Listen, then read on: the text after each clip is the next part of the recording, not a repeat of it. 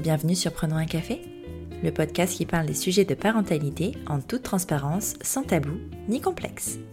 Je m'appelle Élise Bulté et je vous invite ici à écouter des parcours de parents pas toujours roses, souvent semés d'embûches, mais toujours criant de vérité et de sincérité.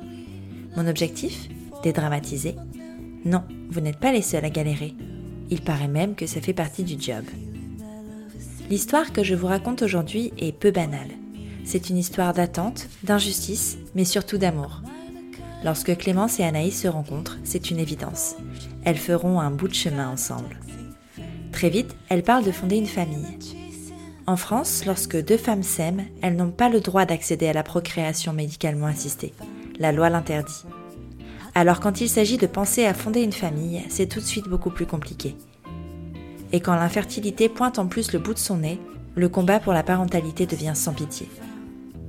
Ensemble, Clémence et Anaïs ont connu les stimulations hormonales, les inséminations, les fives, les échecs et les naissances chez les copains avec à chaque fois cette douleur indescriptible que seules les personnes qui la vivent peuvent comprendre. Mais parce qu'il n'y a pas de place pour le hasard dans cette vie, la lumière a fini par éclairer leur chemin grâce à l'adoption. Clémence et Anaïs n'ont pas été enceintes, mais elles ont accouché du cœur. Bonne écoute. Bonjour Clémence et Anaïs. Euh, bienvenue sur Prenons un café. Merci beaucoup de me recevoir euh, chez vous aujourd'hui. On est là pour parler de, votre histoire à toutes les deux et euh, on va commencer par une petite présentation. Qu'est-ce qui veut commencer du coup? Bah, Moi je vais commencer. Vas-y. Dis-nous qui tu es. Moi je m'appelle Clémence, j'ai 36 ans, je suis neurologue et je suis en couple avec Anaïs. Donc, je suis Anaïs, 36 euh, ans aussi, et je suis infirmière. Euh, vous êtes rencontrées il y a combien de temps toutes les deux? Euh, Il y a presque 8 ans. Ouais, presque 8 ans. Ouais. Ouais, dans, dans un service à l'hôpital. Ah, d'accord, au travail. ouais, c'est ça, un peu Grey's Anatomy, quoi. Ouais. ouais moi, j'ai été interne, en fait. d'accord. dans, le, dans un service de neurologie, et Anaïs était la belle infirmière du service. Ouais. Et ça a été le coup de foudre Ça a matché. Ouais. ouais. ça a été le coup de foudre, ouais. ouais. Donc euh, vous êtes euh, très vite euh, mises ensemble, ça a été sérieux très vite Oui, très vite, Et on est là, sur Prenant un café, on parle de parentalité, donc on va aborder tout de suite le vif du sujet. Vous avez parlé d'enfants tout de suite, ou alors vous êtes laissé vivre un petit peu et c'est venu plus tard? Non, c'est vrai que on a vite parlé, vite abordé le sujet. Ouais. C'est quelque chose dont vous aviez envie toutes les deux Alors, sans doute moi. Je pense que j'ai amené tout de suite euh, l'envie euh, dans, la relation. Clem, toi, tu étais plus. Euh, bah, moi, j'avais cette envie, mais je pense que je me l'étais un petit peu interdit en tant que couple homo. En fait. D'accord. Et, et c'est vrai qu'Anaïs m'a donné vraiment l'impulsion et la force bah, d'y croire et de se dire que, que c'était tout à fait possible. En fait. C'était pas du tout un frein d'être un couple de de filles. Donc euh, oui, donc c'est vrai que le, sujet est très très vite arrivé euh, dans notre couple en fait. Alors que toi, c'est un désir que tu as toujours eu euh, d'être d'être maman? Oui. Ouais. Oui, alors c'est vrai qu'en plus j'ai des couples, enfin à cette période-là j'avais, enfin j'ai encore d'ailleurs des couples qui ont eu des enfants, des couples homo. Et donc, ce qui fait que c'était bah, pour, nous un, enfin, pour moi un exemple. Ouais. Et donc, pour moi, c'était pas du tout l'impossible. Ouais, donc tu savais que c'était possible et que c'était carrément envisageable, euh, tout ça. Euh, donc, vous en avez discuté assez vite. Et euh, à quel moment vous avez décidé de vous lancer? Donc assez rapidement, au bout de un an et demi. Ouais. Ah ouais, ouais, c'est hyper tôt. Bah, en fait, comme on voulait faire les démarches en Belgique, on savait qu'il y avait quand même une période, il fallait attendre une période de six mois pour tout ce qui était bah, voir la psychologue, faire les démarches euh, médicales. Et on savait que c'était long, donc c'était en fait pour euh, euh, se faire ces démarches et se dire quand on est prêt, bah, au moins on ne doit pas attendre six mois. oui, c'était une question d'anticipation en fait, plus qu'autre chose. Est-ce que vous pouvez nous expliquer comment ça se passe quand on est deux femmes en couple et qu'on veut avoir un enfant? Bon, on a la chance d'être à, Lille, donc du coup, c'est vrai qu'on a la Belgique pas très loin. Oui, on a cette grande donc, euh, donc parce qu'en France, c'est toujours interdit. Oui, tout à fait. Euh, on parle de, de, de loi de la, fin, sur la PMA qui serait en passe d'être acceptée, mais euh, c'est toujours un gros flou. on ne sait pas trop où, ça en est. Encore plus mis en pause avec la crise sanitaire actuelle. Donc, oui, effectivement, pour le moment, pas d'actualité. Ouais. Donc, du coup, vous êtes allé en Belgique. comment ça se passe? Concrètement Par quoi on commence? Ben, On se renseigne sur des forums. Ouais. Donc il y avait un, il y a un forum qui est assez réputé, c'est les enfants d'arc-en-ciel. D'accord. et donc là, on, lit les différents posts. Donc de toute manière, il y a les modérateurs souvent dans, dans ce genre de, forum font classe, donc euh, il y a la Belgique, l'Espagne, euh, les pays un peu scandinaves. Et donc euh, bah, nous, effectivement, comme on est frontalier avec la Belgique, c'était, il n'y avait pas de question. Maintenant, c'était quelle clinique? Parce qu'il y a aussi beaucoup de cliniques et en fonction, ben, c'est ça, on, on essaye de, de trouver la meilleure. Et donc c'était ton, donc on a appelé la clinique de Gand euh, c'était Saint-Lucas, vous êtes euh, AZ Saint-Lucas. Et, euh, et, donc on a eu un rendez-vous, alors peu de temps après, un, à deux mois. Ouais. Oh, c'est raisonnable. Ouais. Ça, ça va assez vite. Et on a rencontré le médecin et on a rencontré le psychologue. D'accord. Donc c'est vrai que c'est des, des rendez-vous qui sont payants. D'accord. Mais, bah qui, mais qui, sont, qui stimulent en fait. Ouais. Ça donne, ça donne du rêve. C'est ça, ça vous fait entrer dans le, dans le concret aussi, enfin, dans, dans le vif du sujet, j'imagine. Oui. Et c'est vrai que le, le rendez-vous avec euh, la psychologue, euh, enfin, moi c'est un rendez-vous qui m'a, qui m'a marqué et qui a été euh, très important parce que elle nous a vraiment déjà donné des clés sur comment aborder l'homoparentalité, comment aborder euh, la PMA, avec euh, l'anonymat du donneur. Euh, elle, nous a, nous a donné des, des livres qu'on pourrait ensuite proposer à notre enfant pour lui expliquer facilement en fonction de l'âge de l'enfant. Et, et, moi, ce qui m'a plu aussi, peut-être parce que je suis médecin, mais elle, s'est appuyée aussi sur des, sur des études qui montraient que les enfants de couples homosexuels étaient en tout cas pas moins heureux euh, que mm. des enfants de couples hétérosexuels et qui étaient euh, épanouis et euh, avec aussi un grand sens de la tolérance. Ça t'inquiétait ça? Tu avais besoin d'être assurée à ce sujet? Ouais. Ouais, ouais, ouais. j'ai... Bah, je me suis toujours questionnée sur bah, la, la, légitimité de, voilà, de cette envie. Est-ce que. Moi, ce qui m'importe, c'est bon, pas vraiment ce que pensent les autres, mais c'est euh, ce que va ressentir et penser mon enfant. En fait. Donc euh, si j'impose euh, quelque chose qui pourrait, qui pourrait le déstabiliser et le rendre pas heureux, clairement j'aurais pu arrêter mon, le projet. Quoi. Donc c'était important pour continuer, continuer ce projet. Et toi, du coup, tu étais aussi dans le même état d'esprit? Pas du tout. Non, ah pas du tout. moi, c'est l'autoroute. non, je me pose moins de questions. non, moi vraiment ces deux rendez-vous vraiment on nourrit euh, ça nourrit l'envie en fait d'être parent on se projette on se dit oh, allez dans six mois on a ouais dans six mois on y est. c'est pas du tout le cas mais c'est effectivement ça donne beaucoup d'espoir.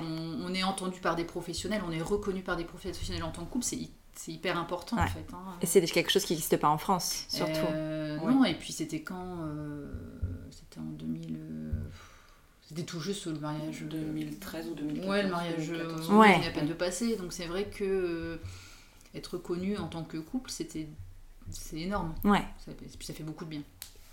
Et l'étape suivante après ce rendez-vous euh, avec la psychologue, qu'est-ce que c'est? Donc, vous avez ce rendez-vous-là. En fait, ce rendez-vous sert à quoi finalement?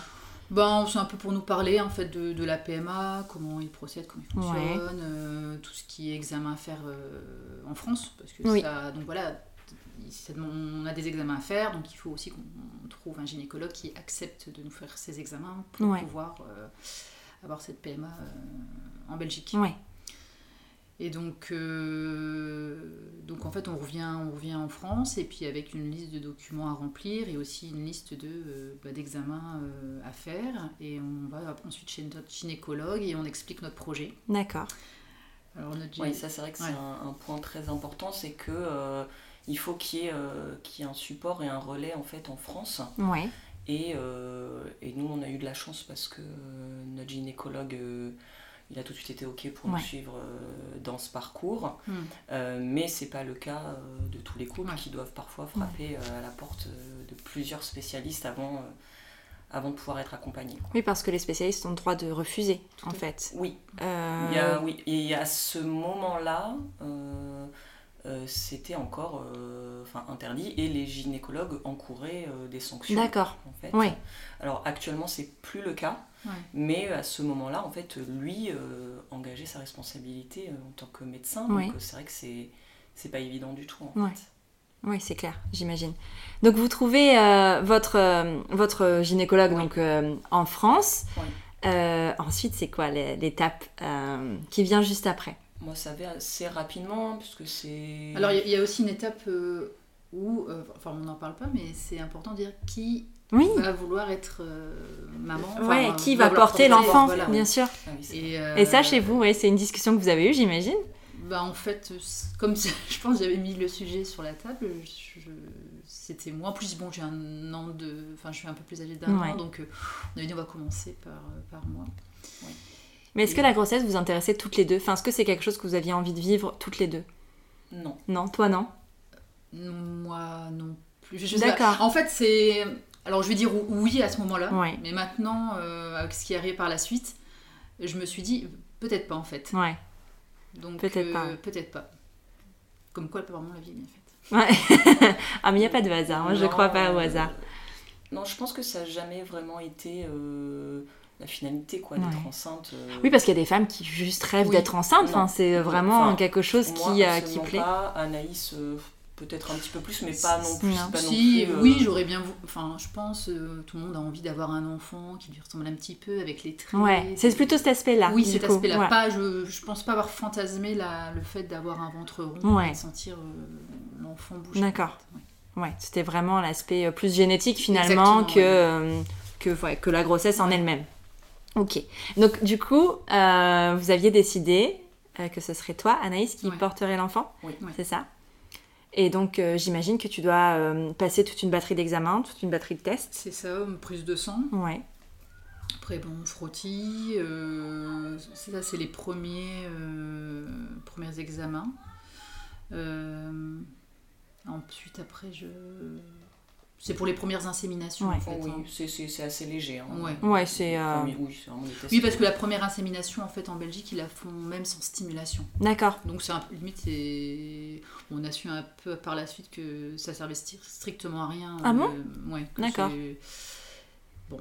Euh, mais c'est quand même de l'argent. Bah, c'est ce que j'allais dire. J'allais aborder après l'aspect financier justement, mais juste terminer sur ce chapitre-là.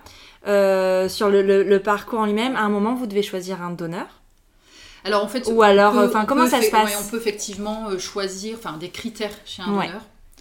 Effectivement, ben, c'est tout est payant. Hein. Mm. Voilà.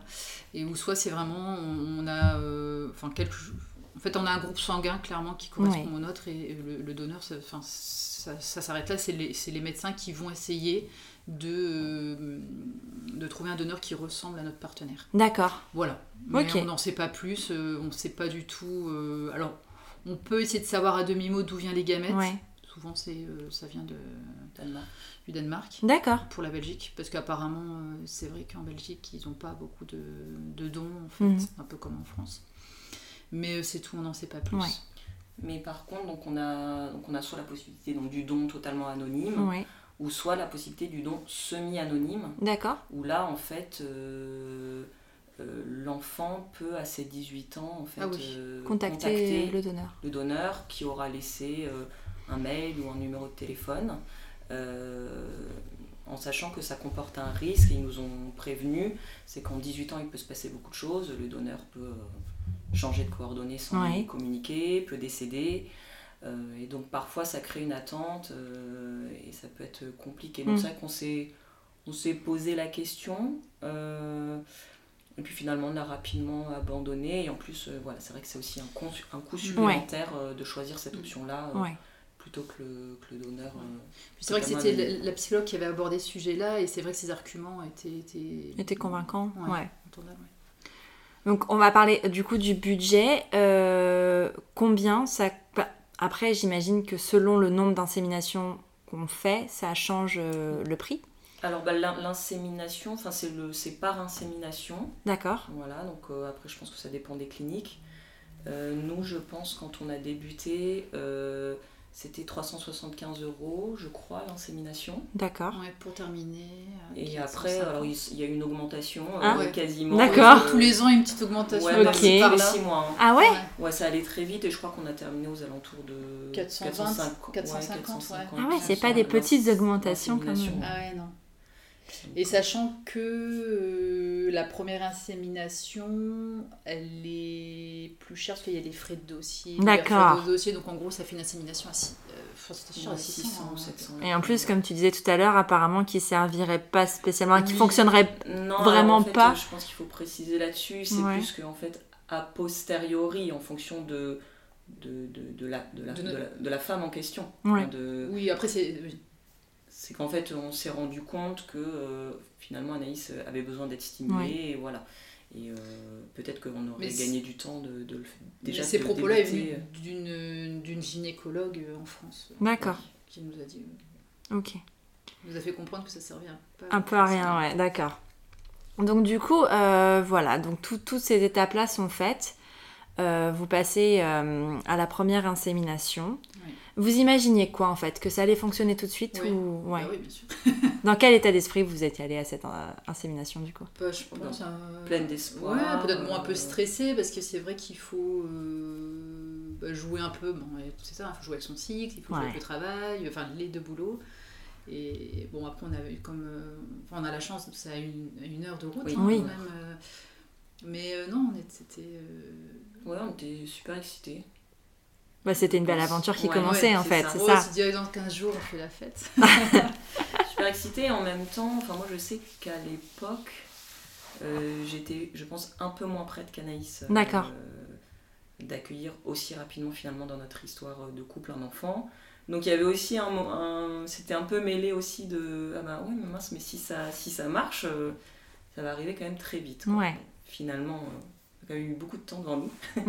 Mais au début, il y, avait, il y avait ça aussi, de se dire, bah, si ça arrive, ça va finalement arriver euh, très vite par, mm. rapport à, par, par, rapport à notre histoire de couple. Et donc, du coup, la première insémination n'a pas fonctionné. Euh, comment vous le vivez, vous, ce premier, euh, ce premier échec? Bon, on le savait que ça mm. pouvait ne pas fonctionner, donc on... En fait, quand on est dans un parcours PMA, on on est triste, on pleure, et qu'on a euh, nos règles en fait.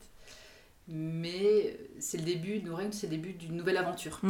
Donc, bah, on repart. Euh, on, repart d'emblée sur euh, le cycle d'après, sur l'insémination d'après, et, et, voilà, et ça va très vite, et on a voilà, peu de temps, en tout cas au début, pour s'apitoyer sur notre sort. Puis voilà, c'est vrai que les premières inséminations, c'est pas c'est classique quoi. Ouais. Ça fonctionne pas, une, deux, trois, quatre inséminations. Donc les, les premiers échecs, euh, forcément il y a la déception parce que il y a beaucoup euh, d'investissement, pas que émotionnel, beaucoup, beaucoup d'investissement et, euh, et, donc oui il y a une déception, mais comme dit Anaïs, c'est vrai qu'à chaque fois on, se remotivait et, et, et, en fait on enchaînait vraiment. Ouais, il n'y avait pas de cycle plus, enfin très peu de repos en fait finalement. Très peu. Non? Bah, après eu des périodes un peu euh, de vacances qui ont fait qu'on a. C'était des repos, on va dire, un mm. peu imposés. Mais nous, après, on a très rapidement en fait, organisé notre vie en fonction de ça. Oui, c'est ça. Parce qu'il y a, y a quand même pas mal d'examens à faire. Enfin, c'est, euh, tu peux pas euh, aller à ton rendez-vous en Belgique quand tu veux. Enfin, c'est un moment précis du cycle, donc il faut organiser tout ça. C'est quand même un sacré. Donc, très rapidement on s'engageait plus dans des projets. Euh, voilà, donc euh, d'où le fait qu'il n'y a pas eu beaucoup de, cycles où on n'a pas fait d'essai. Ouais. Euh, parce que c'était, c'est rapidement devenu notre priorité. Et vous avez fait combien de tentatives? Je pense qu'on n'a jamais. Alors, parce que donc il y a eu les inséminations classiques. Après, il y a eu les inséminations avec stimulation. Ok. Et et après, euh, je sais pas si on aborde déjà, mais sur les, Moi. oui ouais bah justement c'est pour ça que moi j'étais d'abord sur du coup sur Anaïs. Et à quel moment vous avez ouais combien Alors, ça fait d'essai bah t'as fait en tout euh, sur 3 ans. 3 ans d'accord. Et ouais mais après c'était pas tous les mois sur 3 ans donc euh... j'aurais dit 20 ah ouais. Ouais donc en plus au final ça représente quand même un sacré budget. oui, oui. Et encore, nous, c'est ce que je disais. Un, peu moins quand même peut-être 15, je, je sais pas. En tout cas, hmm. un certain nombre. Un certain nombre Après, oui, je disais que euh, par rapport au budget, c'est vrai que nous, on finalement payait que l'insémination. Euh, mais après, il faut penser aussi aux femmes qui doivent payer euh, le transport, l'hébergement, quand il n'y a pas la possibilité de faire l'aller-retour sur une journée. donc nous, on s'en sortait pas si mal que ça. Mm. Oui, parce que c'est ce que je disais enfin, en, tout début, c'est qu'on a quand même cette chance d'être vraiment proche euh, de la Belgique, ce qui fait qu'on peut y aller un peu. Enfin, on prend la voiture, on y va. quoi. Nous, nous en, fait, on, partait le matin et, mm. euh, et, on était au boulot à, à 13 ou 14 heures. Ouais, voilà. Mm. on faisait vraiment le truc sur. Euh, la ça chamboulait pas vraiment. Enfin, ça chamboulait une demi-journée, mais pas. Il fallait pas prendre une semaine, ce genre de choses, quoi. Tout à fait, ouais. c'est ça. C'est ça et puis donc en fait, euh, pour revenir au nombre, euh, il y en a eu, alors euh, avec Steam, sans Steam. Mm. et à la fin, j'avais une Steam où je, je m'injectais en fait des hormones. Ouais. Et c'est vrai que là c'est toujours plus compliqué puisqu'il fallait faire un monitorage d'ovulation mm. la semaine avant, donc il fallait courir chez le gynécologue, mais le gynécologue il est fermé tel jour. ouais, parce que ça tombe un dimanche, enfin c'est pas, c'est ça. ça en fait c'est stressant, c'est mm. Euh, en France, les gens qui font une PMA, les couples hétérosexuels, ils sont suivis dans un programme, tout est bien balisé, et puis ils ont moyen. Mais quand nous, on fait ça à l'étranger, c'est c'est compliqué en fait. Il faut vraiment trouver, euh, si on peut pas faire notre, notre échographie chez le gynécologue qui nous suit, il faut qu'on prenne un rendez-vous euh, en ville puis il faut expliquer vite fait l'histoire, enfin c'est toujours un peu... C'est devenu après un stress Oui, c'est ça. C'est assez stressant. Comment on va faire Puis on se sent un peu euh, dans l'illégalité en fait. Ouais. Et c'est dur à porter parce que c'est pas, pas ce qu'on veut. Mais on... Et puis vous commettez pas un crime, quoi. Non, voilà. mais c'est un peu ça. Hein. Oui, après c'est vrai que euh, même ne serait-ce que quand on va à la pharmacie, récupérer les médicaments, enfin les traitements hormonaux, ouais et ben voilà, ben, on, parle ben, de notre mari ou de notre compagnon parce que voilà, parce que euh, parce que sinon ça peut euh, ne pas bien se passer. Ils peuvent refuser euh, une prescription? Je ne sais pas. Non, je sais pas. Parce qu'à partir du moment où vous avez une ordonnance, de toute façon, enfin, c'est l'ordonnance qui prime, j'imagine. Non, je sais pas. Après, on ne pose pas non plus. ouais. Bon, ça vous est pas. En tout cas, on a toujours fait en sorte effectivement d'éviter au maximum les, questions, aussi de, de, protéger aussi je pense notre gynécologue euh, mm. oui aussi. voilà. Mm. oui aussi c'est vrai qu'il y a ça qui entre en compte euh, à ce moment là et à quel moment euh, vous avez décidé donc du coup de, de switcher de changer et de passer sur des enfin de, de, changer de porteur quoi? Bah, moi j'en ai eu marre en fait. D'accord. J'en ai eu j'en avais marre, j'en avais marre. Bah, après, je pense que les hormones, au bout d'un moment, ça, ça, monte un peu au cerveau. On fait pas de FIV parce que vous parliez de, de stimulation, tout ça, mais donc du coup, est-ce que la FIV est possible? Enfin, toi, t'en as pas fait du coup? Alors, euh... ouais. Encore après. D'accord, c'est encore un épisode. Excusez-moi, je grille les étapes. non, non, là, bah, là, là c'est vrai que là, j'en avais marre. Euh, effectivement, on pouvait parler de FIV, mais L'avantage dans un couple de filles, c'est qu'il y a deux utérus. Donc on s'est dit bon moi je vais me remettre un peu au repos, puis j'étais plus, enfin je voulais me stimuler par, euh, enfin j'avais envie de voir autre chose, autre faire chose, autre chose, euh, d'être motivée par autre chose. Laisser ton corps tranquille aussi un peu. Et donc euh, puis même après elle a ressenti cette envie aussi maintenant de. ouais. Ah, vous anticipez même mes questions. ça, ça s'est bien goupillé en fait. Ouais. je pense qu'Anaïs était fatiguée physiquement, fatiguée psychologiquement. Je pense que ça a été mm. très très dur. Même si euh, je trouve quand même que tu as bien résisté pour ensuite avoir vécu. Oui, c'est ça, c'est que du coup tu peux comprendre. Tu as, euh, vraiment été euh, super solide, en tout cas psychologiquement très solide.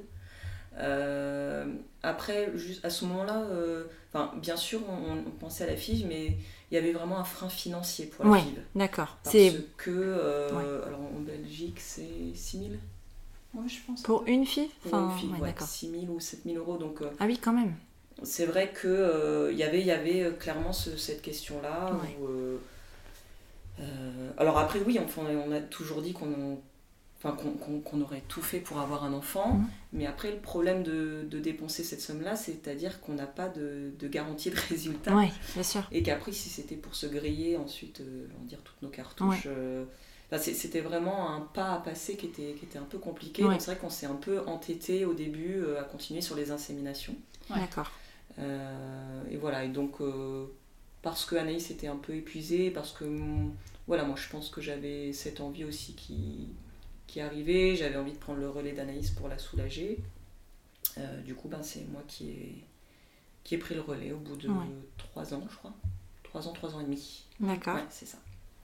Et euh, comment Trois ans et demi, oui, en sachant que si, je pense que là on a fait une petite pause de six mois parce qu'on s'est marié. Oui, d'accord.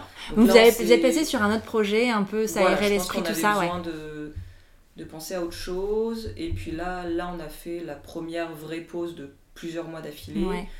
Euh, voilà, pour vraiment se focaliser sur le mariage. Et puis, euh, puis on voulait profiter du mariage, boire un peu de champagne. ah ouais. Euh, voilà, donc euh, on s'est dit, euh, bah, on profite de cette pause pour, pour prendre le relais. Donc moi, moi, ça, moi, je débutais après le mariage. D'accord. Est-ce que vous devez recommencer tout le parcours? Enfin, psychologue, tout ça ou... Non, non, non pas besoin? considéré, si on reste dans la même clinique, on est considéré comme couple, donc non. Donc ça, c'est vrai que c'est bien. Après, bien sûr, moi, j'ai dû faire les, les tests médicaux. Oui.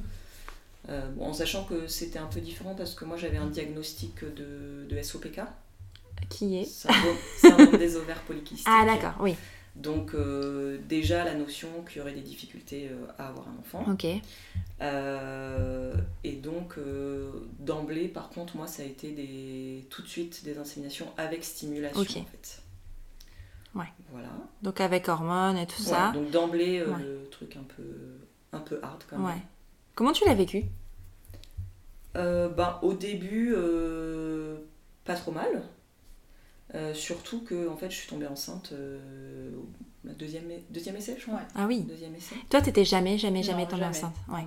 rien ne s'accroche. Ouais, rien du tout. Jamais rien eu. Sans aucune explication. Hein. Ouais. ouais. parce que du coup, enfin, vous avez fait, j'imagine, tous les ah tests possibles ah et imaginables et sans. Et toi, du coup, deuxième essai et moi, oui, euh, deuxième essai, euh, grossesse gémellaire. Ok. Grossesse gémellaire, donc euh, bon, du coup, pas trop de suspense, hein, donc j'ai fait une fausse couche. Ouais. et là, ça a commencé à être très compliqué. Au bout de combien de temps la fausse couche? 7 ou 8 semaines, ouais. c'est une fausse couche précoce. Hein, oui, bien sûr. après, je pense que toutes les fausses couches sont compliquées à gérer et je pense qu'il y a quand il y a cette attente et ces années d'attente derrière, peut-être que ça mm. encore plus. Mm. Euh, ouais, donc il y, a eu, il y a eu cette fausse couche, mm. mais tout de suite, comme c'était le cas euh, toutes les fois avant, euh, moi, ma seule idée, c'était quand est-ce que je peux refaire un essai, quand est-ce que je peux refaire un essai. T'as pas pris le temps de process cette, cette fausse couche? Non, j'ai, enfin, je pense que j'ai fait un essai là, au deuxième cycle, quoi. Ouais. Ah oui. Ouais, hyper tôt, quoi. Ouais, mais là, après, à peu près à ce moment-là. Enfin, de toute façon, c'était devenu euh, une obsession. C'était vraiment. Euh, ce qui est difficile dans le parcours euh, de la parentalité, c'est en fait tout ce qui est l'aspect. en fait, c'est tous les amis qui nous entourent et qui, eux. J'allais y passer justement à ce, à ce, passage de l'entourage. à la fin, c'est ça, mais une course au bébé. Ouais. Et c'est et c'est super difficile mm. en fait parce qu'on sait les amis qu'on aime et en fin de compte on se voit que t'arrives pas à te réjouir en fait. à la fin on se déchire mm. hein, c'est ça hein. surtout sur des longs parcours. Ouais. Euh, c'est ça ça a été très compliqué de, au départ ça allait parce que le groupe euh, n'avait pas l'envie. Mais après petit à petit les personnes euh, bah moi ça a commencé je pense par ma propre euh, famille. Mon frère qui est euh, avec sa queen qui a eu, ont eu un bébé relativement vite. Alors je suis super heureuse pour, euh, pour eux. Mais c'est vrai que quand on nous dit oh, bah c'est arrivé sans prévenir entre guillemets et, et, toi à côté t'essaies en fait ça c'est ça c'est dur en fait à vivre. Ouais, j'imagine. Et souvent, souvent les grossesses un peu comme ça, où on nous dit oh, bah non, mais on pensait pas que ça allait arriver aussi vite. Ouais, j'ai arrêté, arrêté, ma pilule, je suis enceinte le tout mois de suite. C'était, ouais. Euh, des choses qu'on ne pouvait plus, euh, plus entendre. quoi. Ouais. C'était c'est vrai que ça doit être fin, extrêmement violent. Parce que autour de vous, euh, vous en avez parlé tout de suite de votre projet de bébé bah, Pas tout de suite, pas tout de suite, mais. on va dire la première année c'était assez confidentiel. ouais. Et puis le ressenti, bon, c'était pas trop porter mm. pour nous, je pense. Donc, Puis les gens nous posaient pas la question. C'est vrai, les gens. Oui. C'est pas, enfin, c'est vrai qu'on pose beaucoup la question au couple hétéro. Oui, c'est ça. Euh, d'ailleurs, c'est même très agaçant qu'on pose la question. euh, c'est pour quand, ceci, cela, et euh, on pose peut-être moins la question à un couple homo. Oui, tout à fait. Bien sûr. même fille ou garçon. Oui. Mais c'est vrai que les personnes euh, ont évité de poser cette question, alors je sais pas euh, pourquoi. Puis après, euh, quand ils, ils, ont su qu'on avait du mal, ont toujours évité le sujet de toute manière. Donc, Ouais, je pense la peur de, de blesser, la peur de. C'est vrai que de toute manière, c'est un sujet tabou aussi. Ouais, complètement. Bah, la PMA, de manière générale, est un sujet tabou. le fait de pas réussir à, à procréer mm. dans la société, c'est pas quelque chose enfin dont on parle euh, au dîner. Enfin, je veux dire, c'est pas c'est pas quelque chose qu'on aborde. Euh, après oui, c'est vrai que quand on, entendait des histoires à droite à gauche de personnes plus ou moins proches qui avaient des difficultés, alors c'est dur à dire, mais oui, effectivement, on se sent moins seul et, et ça fait du bien de se dire qu'on n'est on n'est pas voilà qu'on n'est pas seul dans, dans, ce cas de figure et que d'autres couples galèrent, d'autres couples traversent ces difficultés là. Euh, donc oui, on a pu échanger quand même aussi avec d'autres couples, mais finalement chaque histoire est, est différente. Et même si euh, un autre couple est dans un parcours de PMA, euh, finalement... c'est pas la même histoire. C'est pas la même histoire. C'est pas la même histoire, parce qu'il y a toujours... On, compare...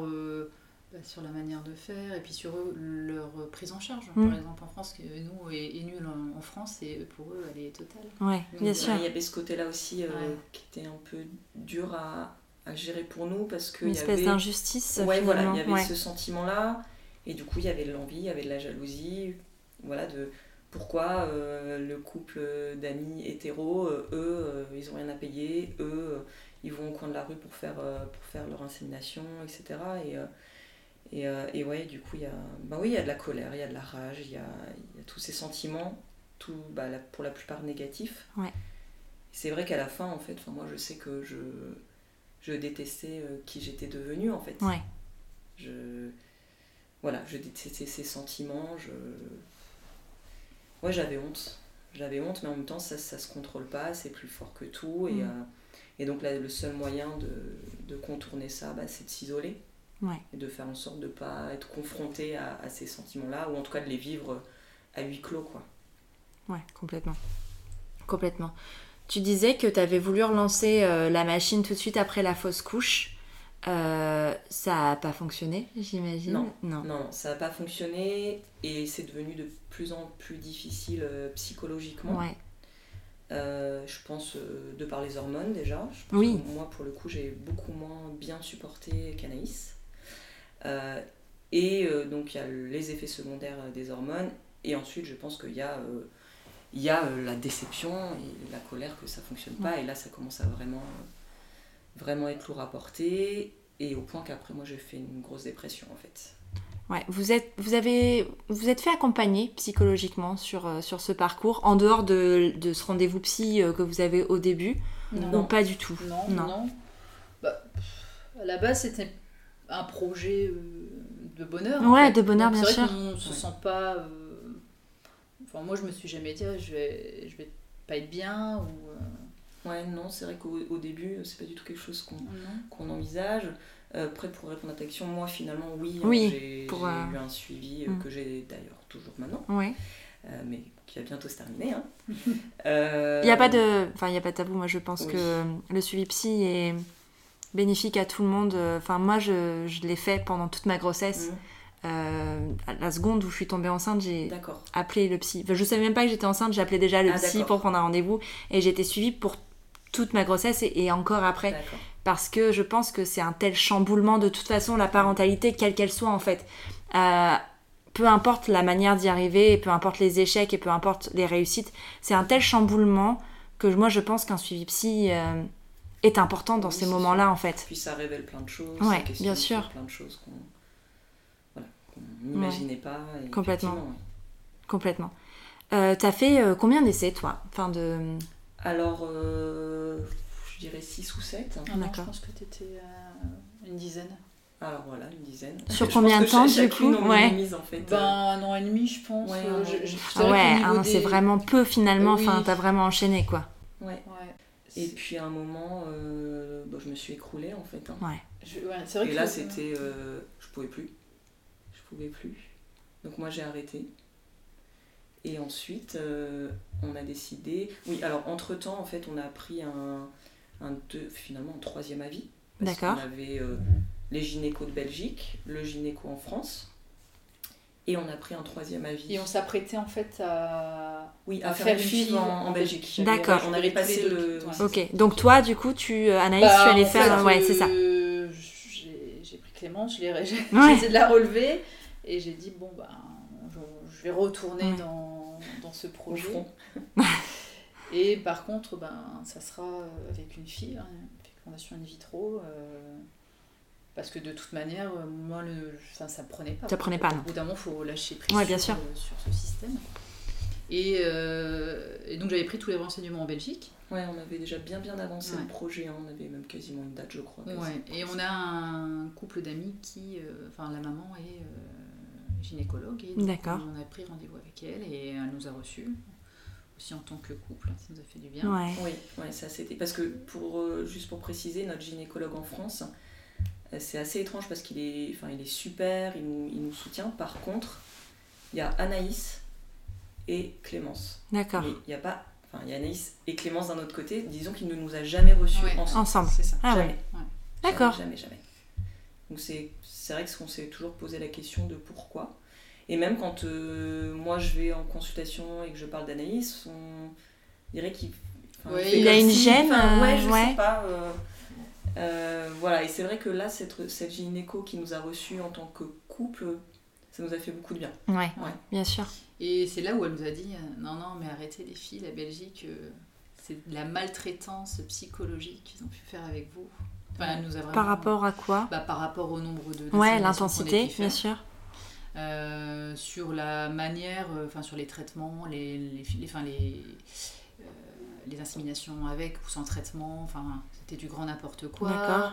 Euh, normalement, vous êtes censé avoir un rapport quand ça ne fonctionne pas, enfin, d'avoir des données, pourquoi ça ne fonctionne pas. Mm. Là, euh, en fait, c'est vrai. C'était une vraie errance, en fait, finalement. Tout à fait. Vous étiez complètement à l'abandon. Ça ne fonctionnait pas, on ne savait pas pourquoi, donc on reprenait Et puis on recommençait, voilà.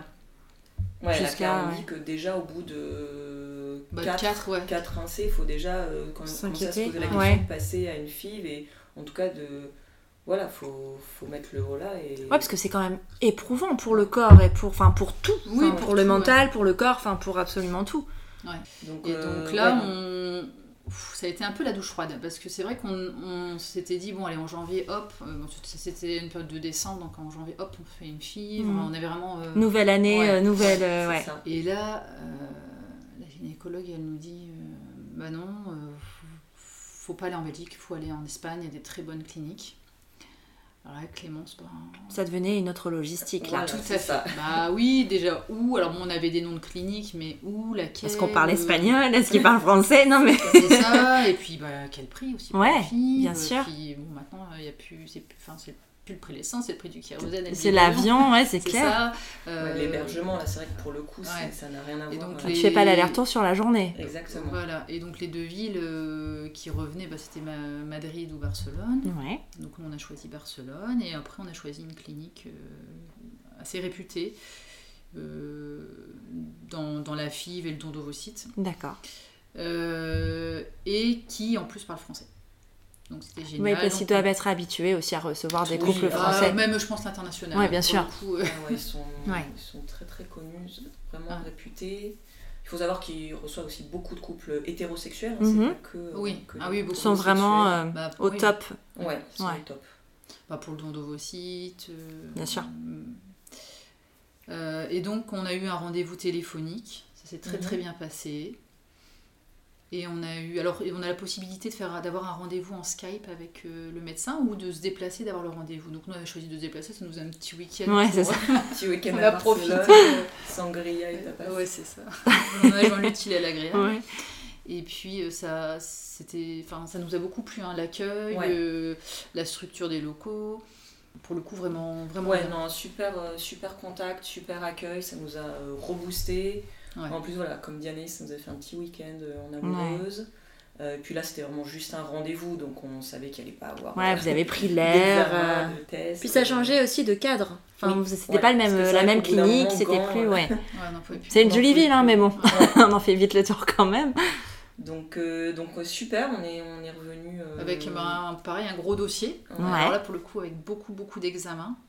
Donc bah là je me suis dépêchée à prendre des rendez-vous parce que c'était hystéroscopie. Donc là c'était sous une anesthésie générale. voilà, ensuite. Ils allaient vraiment en profondeur en ah fait. Oui. Parce que finalement en Belgique ils ne faisaient pas du tout. Non, bah en fait l'Espagne nous, nous ont écoutés. Ouais. Et, euh, et là, euh, donc la doctoresse nous a dit bah, écoutez, euh, on trouve, on sait pas pourquoi, donc on va faire tous les examens. Donc il y avait un cariotype. Ouais, cariotype. Cariotype, hystéroscopie, en, sachant qu'Anis avait, déjà fait, ouais. avait déjà fait l'hystérosalpingographie avant. Donc ça, c'était déjà La fameuse. c'était coché. Ah alors là, je voulais pas la refaire celle-ci. Ah, parce que celle-ci, elle est pas sous anesthésie. Donc là, comme on était vraiment reboosté, là c'était vraiment euh, au plus vite au mieux, et en sachant qu'il nous avait dit que dès qu'on a le dossier complet, euh, pour le coup ça va très très très ah vite. Oui, ça gros, un mois après, on ah peut, oui. ah oui, oui. le, dossier, le dossier, ok, on commence. On y va, quoi. ok. Et donc on a donc on a donc j'étais toujours suivie par notre super gynécologue qui nous a fait les prescriptions donc là de d'hormones et vraiment qui des doses. Des plus, des plus grosses doses D'accord. Bah, oui, bah, à peu près 10 fois ce qu'on avait pour. Euh... c'est pas du tout les mêmes. Euh, Mais c'est pas le même protocole non plus. Euh, ouais. Et donc là, enfin, suis injectée tous les soirs. pareil, il y avait un monitoring tous les deux jours. Monitoring d'ovulation. Et, monitorage, pardon. Et, et donc ensuite, bah, tous les jours, enfin, chaque fois qu'il y avait une écho et prise de sang, on communiquait les résultats à la clinique. Ouais. Et euh, donc nous on essayait de savoir à peu près euh, quand est-ce qu'on... Parce qu'il fallait... Oui, il fallait prendre le billet d'avion. Ouais, voilà, il y a tout ce côté-là qui se rajoute aussi en termes organisationnels qui est très très compliqué. Euh, ouais, de... parce que du coup ça veut dire qu'il faut qu'on s'absente un petit peu du jour. Ouais, il faut poser des jours au travail. Alors, moi j'ai eu de la chance parce que ça tombait sur une semaine de congé. D'accord. Donc franchement pour le coup j'ai pas eu besoin de mettre un arrêt, hmm. mais et puis pareil, euh, ouais, pour les billets d'avion euh, et puis l'hébergement. Donc, euh, donc on a essayé de calculer, je crois qu'on a, on a, on a, on a, réussi à trouver à peu près le moment. Ouais, bon, c'est une semaine de style, mais c'est la semaine suivante. De ouais, voilà. Oui, ça reste quand même. oui, voilà. À, un, deux, trois jours, près, enfin, on arrive quand même à s'arranger sur, les, sur les dates. Donc en fait, ce qui était prévu à l'origine, c'était j'arrivais en Espagne, je me faisais ponctionner, et 3, 4 jours plus tard, on faisait un transfert. D'accord. Et alors euh, là, je suis partie, j'avais 5 nouveaux sites qui ont été prélevés. Mais donc après, ils ont été fécondés. Ouais. Et il n'y en avait que 4. 4 de embryons. Ouais. Et parallèlement, mon corps n'était pas du tout euh, réceptif à, à, un transfert. Donc là, c'était à douche froide. Donc en fait, juste avant de partir, en sachant donc qu'on avait réservé du coup une, ouais, même 10 jours, je crois. Ouais. Là, en fait, euh, l'Espagne nous dit bah ok, vous pouvez venir pour la ponction, mais par contre, on ne pourra pas faire le transfert. Parce que, alors, je sais plus, c'était le, taux de. Je sais, la progestérone qui était. Oui. Enfin, en, gros, voilà, ça voulait dire qu'Anaïs euh, n'était pas dans les conditions optimales pour qu'ensuite. Pour, euh, que, qu'une grossesse puisse prendre. Donc là, pareil, nouvelle douche froide, on s'était encore projeté dans quelque chose et on a passé une semaine en Espagne. ouais, donc de toute façon, on a toujours essayé de rebondir euh, comme on pouvait, mais c'est vrai que les premiers jours, ça a été un peu compliqué. Bah, surtout qu'en plus, moi, physiquement, euh, je venais de subir une ponction, j'avais trop mal au ventre, chaque fois que je m'asseyais, j'avais le Puis bon, les hormones aussi que tu avais, que tu t'es injectées avaient peut-être une... Je, je, pense que j'ai jamais mal vécu. Euh, non. Alors, je pense que je devais être je vais avoir du répondant à ce moment-là, mais euh, j'étais pas. Ça change pas trop. ah bah je suis peut-être un souvent. ça reste longtemps ces petites choses. Et euh, non, puis après bon, on a quand même euh, profité de la Barcelone, hein, c'est une ville géniale. Pour ouais, bien sûr. Et donc on, bah, en fait, ce qui nous stimulait, c'était bah, quand est-ce qu'on peut revenir en fait. Ouais. Toujours la question de quand, quand, quand. Donc c'était, on a fait ça quand Donc le premier transfert, c'était en mai. Mars. Mars. Ouais, mars. Non, 6 mars. Mars ou mai, bref, peu importe. Non, pour moi c'était mai. bref, peu importe, toute cette période Une belle saison à Barcelone. on a eu le transfert, euh, donc j'ai eu le transfert de deux embryons. Ouais. Donc on avait 4, 4 embryons. Vous, l'avez, vous avez quand même fait le transfert ou non, vous êtes revenu D'accord, vous êtes revenu. ok. revenu. C'était troisième fois. ouais. Du coup. Ouais, troisième fois, c'est vrai qu'on. Vous connaissez la ville par ah cœur. ah oui, carrément. On connaît les quartiers. Ouais. Et transfert de, donc, de deux embryons, ça n'a pas du tout pris. Donc, bon, là, ça a été dur. Ouais, là, ça a été dur parce que, parce que je savais qu'on avait, on avait investi beaucoup, en fait. Mm. Hein. on, avait mis enfin financièrement pour moi je le, je le vivais pas en plus je vivais pas bien ouais bien sûr bah, c'est de l'argent qu'on peut mettre dans des super vacances en fait. Et, et donc là. Euh, ouais, Anaïs, là en plus, ouais, elle commençait un peu à, culpabiliser en mhm. disant euh, bah, j'ai un problème, euh, je fais foirer. C'est de ma faute, je suis désolée. Je comprenais pas en fait. Je... Mais surtout qu'on ne vous l'expliquait pas en fait. Il n'y avait aucune raison que ça fonctionne pas. Aucune explication. Aucune explication. Et donc, euh, bon, voilà. Et puis après, euh, la dernière tentative, c'était euh, en août. Ouais. Et, et pareil, ça n'a pas, fonctionné. Alors, ce qui est bizarre, c'est que chaque fois que j'ai fait des inséminations ou même les transferts, je savais que ça n'allait pas fonctionner. Ah oui je, je, le ressentais. Tu, en, y allant? Ouais. Je savais que je le disais rapidement. Peut-être autant pour les premières insées, je pensais, je me disais, ah, j'ai des symptômes et qu'après, ouais, non. là, les, la fibre, je savais que ça ne fonctionnerait pas. Tu l'expliques pas, c'est un, un, ressentiment, enfin un sentiment comme ça, une, une intuition, je cherchais le mot. Mm. Et donc quand cette deuxième FIV n'a pas fonctionné, vous n'aviez donc plus d'embryons euh, disponibles. Le stock est épuisé. J'imagine qu'il y a eu une grosse discussion entre vous de savoir euh, quelle était la bah suite. moi j'étais bon, on arrête. J'ai dit il faut qu'on arrête de courir après ça, il faut qu'on se recentre sur nous. Que, euh, ça nous rendait malheureuses en fait. Ouais, c'est hein. ça même avec euh, euh, nos proches, nos amis, enfin c'était quelque chose de, compliqué à gérer. Hein. Et dans votre couple, est-ce que ça a un moment altéré euh, quelque chose?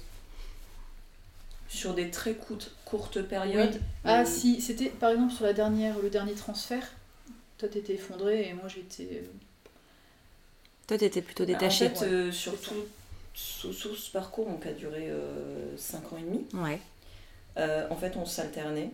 C'est-à-dire que quand moi j'étais j'étais au fond du trou, Anaïs elle, elle avait la force de me relever et inversement et, et, ça a toujours été comme ça en fait. D'accord. Donc, euh, donc il y en avait toujours une pour, euh, pour assurer l'autre. Mais, vraiment, le, je, me souviens vraiment le, le moment d'incompréhension de sentiment, c'était euh, pour le, le, dernier transfert où vraiment on ne sait pas.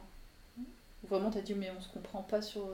où ça Ouais, il y avait une incompréhension entre vous deux. Toi, tu le ressens comme ça? Ouais. Ouais. Ouais, et puis après, c'est vrai qu'au bout d'un moment, il y a tellement de peine de, de part et d'autre que. Oui, puis moi j'étais déjà en train de dire bon, allez, on lâche prise, maintenant on, se, concentre sur nous, nos envies, nos vacances, euh, on reprendra un chien s'il faut pour combler. Euh, enfin, vraiment des. Mm. Et je peux toi, t'étais sans doute pas prête à entendre euh, tout ça en fin de compte à ce moment-là, mais c'était moi ma manière d'avancer. Ouais, bien sûr moi, je le plus rapidement possible. Hein. Lâcher, lâcher prise, lâcher l'affaire, quoi. Après, je supporte pas de. De pas réussir quelque chose. Ouais.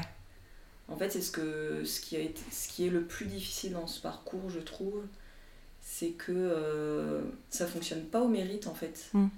Euh, parce que moi, je trouve que dans la vie, euh, la plupart des choses, si on veut, on peut. On travaille pour. On travaille, voilà. Mm. On travaille, on travaille, on travaille, on y arrive. Et en fait, là, c'est la seule chose, je pense, qui ne se contrôle pas. Ouais. Et, euh, et, du coup, c'est très très très difficile euh, à vivre et, et, et, à gérer ouais, ce, ce, ces choses qui, se, qui sont incontrôlables. Et, et, voilà, on a beau ben, mettre de l'argent, du temps, de l'envie, et, en fait, non. On n'est juste pas égaux face à ça finalement. Enfin, personne... c'est vrai, c'est ça. Tout à fait, pour le coup. Ça, c'est très très difficile. Oui, c'est ce sentiment d'injustice. Qu'est-ce qu'on a fait euh, pour Pourquoi les autres et pas nous et Enfin, genre de choses. Ouais, et, on n'a aucun moyen d'y remédier en fait. Ouais. Euh, et donc, vous avez décidé d'arrêter de faire. Euh, enfin. Oui, alors, ouais. c'est là où. On a fait une pause, on a, on a appelé ça une pause à durée indéterminée. Ouais. Mais. Mais alors. Mais, ah, j'adore ce mais avec un sourire. donc en fait, euh, donc là, faut revenir en arrière. Ouais, bien sûr. Pour revenir au moment de, de, notre mariage, on avait un.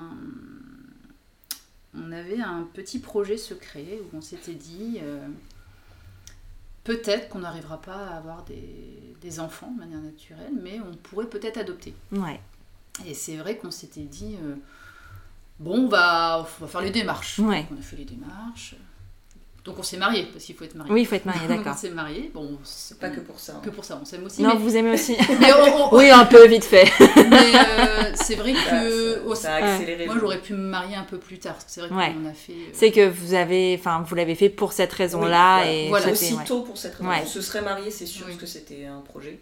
Mais on a un petit peu avancé la date. Euh, et donc on a fait une, on a fait une demande d'agrément pour pour un enfant, euh, pupille d'état, euh,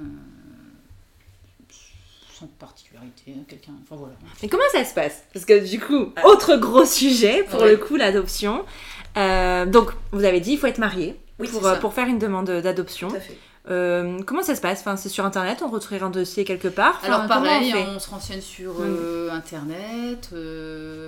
Et donc là, il y a des papiers. Alors, je ne sais plus si c'est le Conseil régional du Nord, il faut, faut, écrire un courrier. Donc, c'est par région. Oui, ok. tout à fait par. Euh, il nous envoie des documents. Pareil, euh, il faut passer devant un psychiatre, il faut passer devant une psychologue.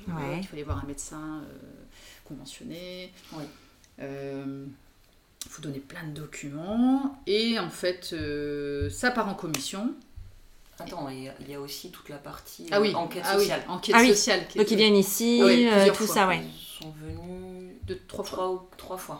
et trois fois, on, enfin, on s'est vu quatre fois. On s'est vu et qu'est-ce qu'ils euh, enfin, bah, ils inspectent le domicile, ils vous parlent, c'est ça? Ouais. Oui, oui. Ouais, on parle de notre histoire, de nous. Ouais, on euh. parle de nous, et oui, après ça, qu'il y a un côté. Bon, alors, euh, on le savait, mais ça peut être un peu désagréable. Ils prennent carrément des notes, sur, enfin limite ils, ils font le plan de la maison, ah ouais? Il y a combien de pièces, est-ce qu'il y a une chambre pour le futur bébé. Ah, vous avez un jardin, c'est bien. Ah, vous avez un chien, un genre de choses. Enfin, ouais. Et la voiture. Et l'enfant, vous l'imaginez. Donc en fait, il faut déjà se projeter avec un. Enfin, c'est ça qui est difficile. Il faut déjà se projeter avec l'enfant et vous pensez l'enfant avec votre travail. Comment ça va se passer? Donc c'est plein de questions. Faut pas dire, bah je sais pas. Euh, ah, non, il faut vraiment avoir euh, pensé sa parentalité. Ouais, c'est ça. Et à ce moment-là, euh, au niveau, à ce moment-là de l'enquête, vous étiez à fond dans le projet ou vous étiez encore sur, les, euh, sur la, la, PMA Non, je pense que c'était. Euh, vous meniez les deux à égalité Au début du projet adoption, on était peut-être encore plus sur euh, la PMA. Je pense qu'on avait quand même cette envie d'un enfant biologique hmm. encore. et l'adoption était vraiment au début une hmm. solution de, de secours. Sachant que pour nous, c'était un rêve qu'on peu lointain en fait. Hein. Inaccessible. C'est vrai que quand on parle d'adoption, que ce soit pour n'importe quel couple d'ailleurs, ça paraît très ah inaccessible. oui, oui, Donc euh, c'est stimulant en fait de, faire des, dossiers, de, parler, d'échanger, de. Euh, mais c'est vrai que euh, moi j'y croyais pas. Hein, ouais. je me suis dit. Ouais, on l'a vraiment fait. Enfin, initialement, c'est moi qui ai proposé le projet en disant voilà, si euh, au bout de 5, 6, 7 ans de, PMA ça fonctionne pas, et que à ce moment-là on décide de, débuter l'adoption, on aura perdu beaucoup de temps, sachant qu'un ouais, ça prend du temps. Un projet d'adoption c'est très très long. Et donc moi j'étais dans l'idée voilà, vraiment d'anticiper euh, euh, pour, pour gagner des années et, qu'on ait, qu'on ait, voilà, qu'on ait une, un plan B. On peut dire, hein. Au début c'était un petit peu ça. Hein. Ouais. Mais plus ça avance Après, dans comme le projet... Tous les, comme tous les parents, en fin de compte. Euh, oui, bien sûr. Toujours un plan B. Je pense pas qu'il y ait un couple qui se dise, même s'il a la possibilité de porter un enfant, on, euh, se dit toujours... Je veux euh, adopter en première intention. Enfin, je, je sais pas. Je sais pas. Il y a des personnes qui n'ont pas du tout ces envies de grossesse et qui n'ont pas du tout envie de porter la vie, qui ont envie d'être parents d'un enfant déjà là, parce qu'il voit plutôt le, côté euh, je vais sauver quelqu'un. Oui, mais euh, justement, ça, on a vu que c'était pas bon d'avoir ce. ce... Faut pas euh, prendre l'adoption pour dire je vais sauver la planète. Mais oui, c'est vrai, c'est vrai qu'on entend ça de plus en plus. Mais après, enfin, le, projet adoption a pris de plus en plus sa place dans, notre, dans notre vie aussi. Hein. Et c'est aussi un projet qui demande beaucoup d'investissement. Hein. Euh, parce que euh, une fois que, que, le dossier agrément tout ça est fait, donc on a eu l'agrément au bout d'un an. D'accord.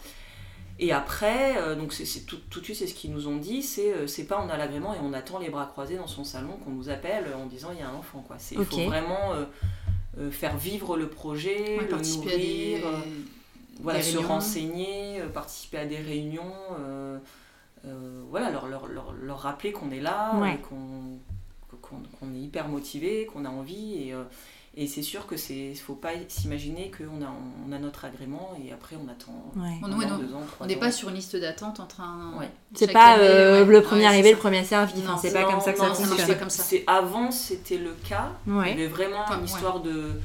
Euh, de liste hein, et puis euh, mais là très clairement on peut avoir un enfant avant un couple qui qui attend depuis 5 ans ou 10 ans. Mais là, on revient du coup sur ce que tu disais tout à l'heure, un peu plus le mérite finalement, c'est l'investissement qui fait. Un peu plus que pour la PMA, c'est vrai. Ouais. Oui, c'est vrai. Oui, c'est vrai. Tu vois Après, il y a aussi gros, gros, gros facteur chance parce que euh, c'est une histoire de, de, rencontre en fait avec des personnes euh, qui vont décider, euh, qui vont nous choisir en fait comme. D'accord. Parce que nous, même si on, on, a fait toute cette démarche d'adoption, mais tout le long de ce parcours, on, on nous a dit ça sera pas possible. En fait, il faut, faut parce que sans doute la question va venir pourquoi on a fait un peu les deux, mais c'est parce que ben, on, y croyait sans y croire, mais on nous disait non, vous n'allez pas pouvoir adopter, pas des couples homosexuels, donc on se retournait un petit peu sur après sur la FIV, et puis voilà, en fait on a été ballottés sur tout le temps, chemin, C'était jamais précis en fait. C'est vrai que depuis, depuis le début, depuis le premier jour du, projet adoption, on nous a dit, même les professionnels, hein, euh, du conseil départemental, on a rencontré pas, mal de personnes, c'est clairement utopique. Hein. Ouais. Très clairement Qui avait vraiment euh, un, faible pourcentage de, couples homosexuels qui arrivaient à adopter. Bah, il y avait eu, euh, au moment où on a débuté, en France, aucun couple homosexuel qui avait pu adopter d'enfants sans handicap. D'accord. Oui, parce qu'il y a, aussi ces, ces classements, j'aime pas ce mot, mais je sais pas comment le dire autrement, de ben, ces euh, bébés en bonne santé, enfin des âges aussi, non? Oui, tout à fait. C'est quoi les catégories du coup? Bah, Il y a l'âge. Euh, bien entendu, euh, les nouveau-nés sont très demandés, mm. donc, donc forcément, nous, la, demande qu'on a fait, c'est vraiment le bébé que tout le monde veut en fait. À nous, on avait demandé enfant de moins de 3 ans sans handicap en fait. sans particularité. Sans particularité. Ok. Et donc sinon, oui, les, les... donc c'est ça, il faut préciser l'âge, il faut préciser euh, handicap, euh, oui ou non, et préciser, ensuite il faut être très précis dans le type de handicap, parce qu'il faut savoir à quel degré qu'un diabète c'est considéré comme un ah handicap, un, souffle au cœur. Un, souffle au cœur. et ça on ne savait pas tout de suite, on l'a su en regardant euh, pupille. ouais. myopie, strabisme, voilà. Ah ouais, d'accord. Après des handicaps beaucoup. Une petite prématurée, enfin un bébé qui n'est prématuré. c'est considéré comme un handicap. ah oui, c'est vraiment. Enfin, au début on n'avait pas trop ces, notions-là, donc nous. Vrai que quand on pense handicap, on pense euh, un handicap lourd, en fait, bien sûr, ouais. Euh, ou retard, euh, mm. retard des acquisitions. Et donc c'est vrai que nous d'emblée on avait dit sans particularité. et après il faut préciser aussi le nombre d'enfants. Ah oui, pour les fratries, d'accord. Et donc nous c'était un enfant 0-3 ans sans mm. particularité. Et puis le sexe on n'est pas discontinué. Voilà. Ah parce que tu on, peut, choisir. Ah, d'accord. Ah oui et on précise aussi l'origine ethnique. L'origine ethnique. Et donc vous participez à des, euh, à des réunions, ce genre de choses. Et c'est quoi ces, ces, réunions en fait? C'est des professionnels qui viennent, euh, qui viennent parler sur des sujets, des thèmes abordés sur l'adoption. Alors, euh, j'ai plus trop les sujets en tête, mais il y a une association qui s'appelle La Voix des Adoptés, où c'est des enfants qui ont été adoptés qui, qui, parlent de leur expérience. la parole, qui prennent... donc c'est toujours c'est intéressant. Il peut y avoir des sur l'attachement, des choses comme ça. Comment euh, et après, c'est vrai qu'on avait vécu euh, quelque chose d'assez euh, difficile. on avait fait une réunion d'information avec un professionnel qui est venu parler et qui a vraiment dit que. Ouvertement qu'il était contre. contre l'homoparentalité et ah contre l'adoption d'enfants par des couples homosexuels, en sachant que c'est un pédopsychiatre de renom. D'accord. Et ouais, bon là, ça, ça a encore été. Et il savait que vous étiez dans la salle Ah non, bah non, non, non, c'est des réunions en ah, petit comité ou c'est. D'accord. C'est une conférence un peu, ouais, d'accord. Il y avait des centaines de personnes. Oui, d'accord.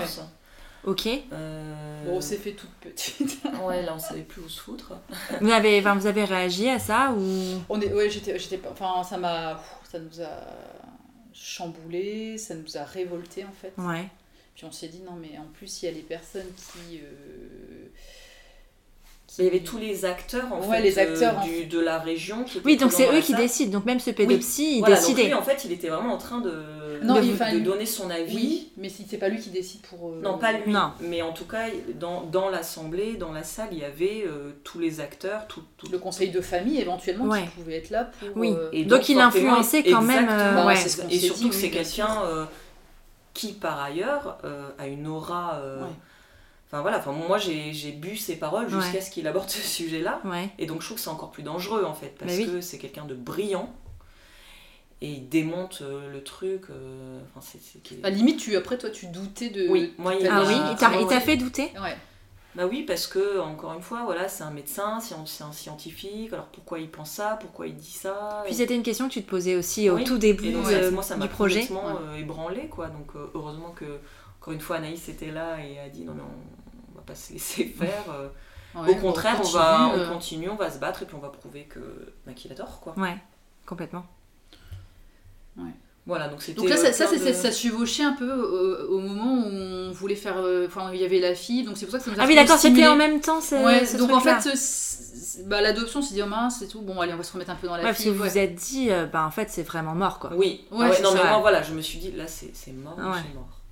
Et là, à un moment, on s'est même dit, bon, bah, on va politiser le truc, on va porter plainte. On s'est dit, bah, vu que, vu que de toute façon, on n'a pas nos chances, euh, limite, on s'est dit, bah, bah, c'est pas grave, on va, maintenant on va mener un combat. Euh. Bon, après, on s'est. Et là, je pense qu'il y a un truc qui nous a retenu. On s'est dit, non, mais quand même, on va pas se savonner à la planche, on va peut-être. Euh, ouais, c'était un peu. Ouais. Oui, puis bon, après, on était, on, était, on était, parti un petit peu dans la five. Euh, puis on, bon, on, on l'avait là, hein, mais. Et. Euh, et en fait, après, ce qui s'est passé, c'est qu'il euh, il y a eu l'échec du premier transfert. Et là, on a un couple d'amis. Qui a eu l'agrément après nous, qui ont, qui ont pu adopter. D'accord. On s'est dit, ah mais non, on reste toujours... Euh, un couple homoparental ou non, hétéro, hétéro, Ok. Mais on s'est dit, Avec ah, les mêmes critères que vous Oui. Oui, oui. d'accord. Et... Ça, ça a été euh, la claque de trop, je crois. Bah, ça nous a un peu stimulé. Alors, on s'est dit, mais on va, ils vont nous mettre où? Est-ce que, Déjà, je me posais la question, mais comment, comment ça se passe? Comment ils choisissent un parent? Comment on est mis? Est-ce qu'on est, est-ce que nous, on est au fond d'un carton tout au bout, derrière la porte? Mm. Et je me dis, comment, comment ils peuvent nous attribuer un enfant? Ils nous connaissent pas, ils ne ont pas souhaité nous, nous rencontrer. Enfin, il y a juste euh, le dossier d'agrément, mais après, ça se passe comment? Et déjà, avait toutes ces, toutes ces questions en tête. Et là, ce couple d'amis, ils ont un petit garçon. Et je me dis, ah non, c'est pas possible. Alors là, ça y est, on est reboosté. on a été. Euh, T'as envie d'aller plus loin. Super déçu, mais en même temps, ça a été une déception. Euh, Positive. Oui, ça nous a stimulé. Alors, on a pris un rendez-vous avec. Euh, Des bénévoles d'une association. D'une association qui nous ont dit qu'on n'aurait pas d'enfants. Peut-être dans 20 ans. dans 20 ans Ils nous ont dit revenez dans 20 ans. Mais mais il n'y a pas des critères d'âge parce que dans 20 ans euh, vous allez ça voulait juste dire euh, à 50 ans ah bah non 50 ans je peux plus bah ouais. parce qu'en fait ouais on est en fait on a pris ce rendez-vous avec l'idée euh, moi je, suis arrivée en posant la question voilà est-ce que aujourd'hui notre projet est réaliste en tant que couple homosexuel? Et là la réponse a été non, non. Voilà, parce qu'il faut savoir que notre couple d'amis nous avait dit aussi et ça, ça, nous a fait mal mais au moins voilà on l'a entendu que la psychologue qui, qui, les, qui, les, gérait. qui les gérait, qui les encadrait dans leur projet, en fait, il, il, leur avait parlé, il lui avait parlé de nous. Et la psychologue a, dit bah, il ne faut pas que vos, vos, amis se fassent euh, beaucoup d'idées. Aujourd'hui, dans le Nord, euh, tant qu'on a des couples hétérosexuels, euh, c'est la priorité à eux, en fait. D'accord. Voilà, donc on avait, c'est vrai qu'entre le, le pédopsychiatre, ça faisait beaucoup. ah oui, là, ce, ce, cas vraiment très concret, en fait. Ouais. Euh, et ensuite, ce qui nous a été dit euh, par les, les bénévoles de l'association, enfin... Non, ça a été dur. Ça a été dur, alors euh, l'espoir, bah, on le rebalote, on le, enfin, on le remet sur la FIV, le prochain transfert, et puis parallèlement, toi tu as demandé à ce qu'on rencontre l'équipe technique de l'adoption pour, euh, allez, on va rencontrer les professionnels et leur demander vraiment aller jusqu'au bout de savoir. Voilà, c'était le, le, le, rendez-vous du dernier espoir, quoi. On, on, on, voulait un deuxième nom, parce que là c'était donc des, des bénévoles d'une association, et là on voulait avoir le cœur net que c'était pas possible, et on voulait vraiment... Euh, des décisionnaires en fait. Voilà, vraiment, ouais. qu'on entende et qu'on nous dise la vérité parce qu'on s'était dit on va pas continuer à s'abîmer encore dans ce projet-là. Enfin, hmm. ouais. En sachant qu'on avait X années de PMA derrière, enfin, il y a un moment où on n'en pouvait plus. pouvait plus d'espérer. Mm. voilà. Et du coup, on sollicite ce rendez-vous. Et on, allait vraiment à ce rendez-vous en se disant, de toute façon, c'est le dernier rendez-vous. Et après, on laisse tomber mm. aussi le, le, projet adoption. On arrête d'aller aux réunions, on arrête ceci, on arrête ça. Et en fait, le rendez-vous s'est absolument pas passé comme on s'attendait. C'est-à-dire qu'on est tombé sur une femme extraordinaire qui tout de suite, pareil, nous a revalorisé en tant que couple. En tant que couple, et, tout de suite nous a fait comprendre que oui, c'était très compliqué en tant que couple homosexuel d'adopter, mais non, c'était pas impossible. Mm. Ouais, elle a expliqué que c'était une singularité en fait dans notre couple, comme euh, une personne qui pouvait aussi avoir un handicap. Euh, ouais. Enfin, voilà, que c'était. Ouais, ou un couple métis, ce genre de choses. Dit, voilà, une personne, enfin un couple avec une, personne, couleur différente. Elle dit voilà, c'est votre singularité, mais euh, ça ne va pas vous exclure en fait. Et euh, donc non seulement elle, nous a tout de suite accueillis euh, euh, en tant que couple et, en nous rassurant quand même sur, sur le projet. Et surtout, le, rendez-vous qui devait durer une demi-heure a duré très longtemps. Ouais, deux heures. ah ouais. Et là, bah, elle, a vraiment repris notre projet, elle nous a un peu testé sur où on en était de, de, de, de notre parcours, de l'avancement de, du projet de, de, parentalité adoptive, parce que ça aussi c'est quelque chose qu'on a travaillé, hein, qu'on nous demande. C'est pas le même projet que la, que la PMA en fait. Pas du non. tout. Ah non, pas du tout. Bah, j'imagine, on n'accueille pas un enfant euh, en, en, adoptant comme on accueille un enfant euh, en le portant en fait. Ouais. Et, euh, et, voilà, donc elle nous a, elle nous a re-questionné et je pense que je pense que bah, le courant est passé, hein, clairement. je pense qu'on était prête aussi. On est archi prête. On est, je, et puis effectivement, comme tu dis, on a travaillé ce projet de parentalité adoptive et, et limite, je pense que on était sans doute peut-être plus prête. À... Il avait plus de sens pour vous ce projet-là, peut-être? Je sais hmm. pas. Oui, ça a un sens, c'est sûr. Mais je pense qu'effectivement, on, on, on, était, on était prête à accueillir. Ouais. Euh, cet plus, enfant, plus, on, plus on échangeait, plus et plus on était convaincus en fait euh, que c'était possible et que. Parce qu'il faut savoir que quand on, quand on a un enfant euh, avec une, une, femme, dans tous les cas, ça sera jamais mes gènes. Donc dans tous les cas, moi je vis cette adoption, même si. Oui, c'est vrai. Oui, voilà. Donc le travail avait déjà commencé. En fait. Bien sûr. Ouais. Et puis toi aussi en fin de compte. Oui, parce qu'en plus avec. Euh, comme on a chacune fait l'essai de la PMA, euh, on chacune a fait un travail en tant que euh, parents non biologiques quoi. Ouais. Oui parce qu'en fait quand on fait une, une PMA euh, en tant que femme, quand on a un couple de femmes, le deuxième parent doit euh, adopter l'enfant. D'ailleurs le mariage est aussi nécessaire pour ça. Tout à fait. Mais c'est au-delà de, de, faire l'acte entre guillemets mhm. légalement, mais c'est aussi c'est quelque chose à travailler en fait. Tu ne fais pas, enfin la descendance ne vient pas de toi en fait. Ouais. C'est ça. Et euh, du coup, euh, donc on est sorti Alors on est rendez-vous. Ouais, on est sorti. Euh, et puis là, je me suis dit, bon, elle a un enfant pour nous. ah ouais, tu l'as ressenti comme ça J'ai fait autant les filles, nada, et j'ai dit, bon, elle a un enfant pour nous, c'est sûr. Il y a, elle a un petit garçon, enfin, je sais. Tu le truc. Non mais, non mais vraiment, t'as as, projeté un petit garçon Ou alors tu as projeté un enfant, un enfant. Ok. C'est vrai que moi, je suis sortie aussi du rendez-vous en disant Ouais, j'avoue, j'ai senti un truc. Ah, c'était un rendez-vous magique en fait. Dans les questions qu'elle posait. Puis non, puis oui, puis attends, elle nous a dit oui, faites un courrier pour ci, faites ci, faites ça, dites que vous pouvez être disponible. Des choses hyper précises en fait. Ouais. Congé parental de 6 mois, vous êtes disponible. Euh, donc bon, je me suis dit, euh, elle va pas me demander à écrire ça pour. Puis voilà, donc après, bah, Donc ça c'est, juste pour préciser, ça c'est début août. Début août. D'accord. Et genre deux semaines après, on partait pour la FIV, enfin, le ah deuxième transfert. Ouais. Et donc fin août, échec de FIV. Ouais. Et donc c'est là. Toi, tu étais plutôt effondré et toi. Voilà, c'est là où. Finalement. Là où... Bah, en tout cas, c'est là où on dit euh, PMA. Euh, Terminé. Stop quoi.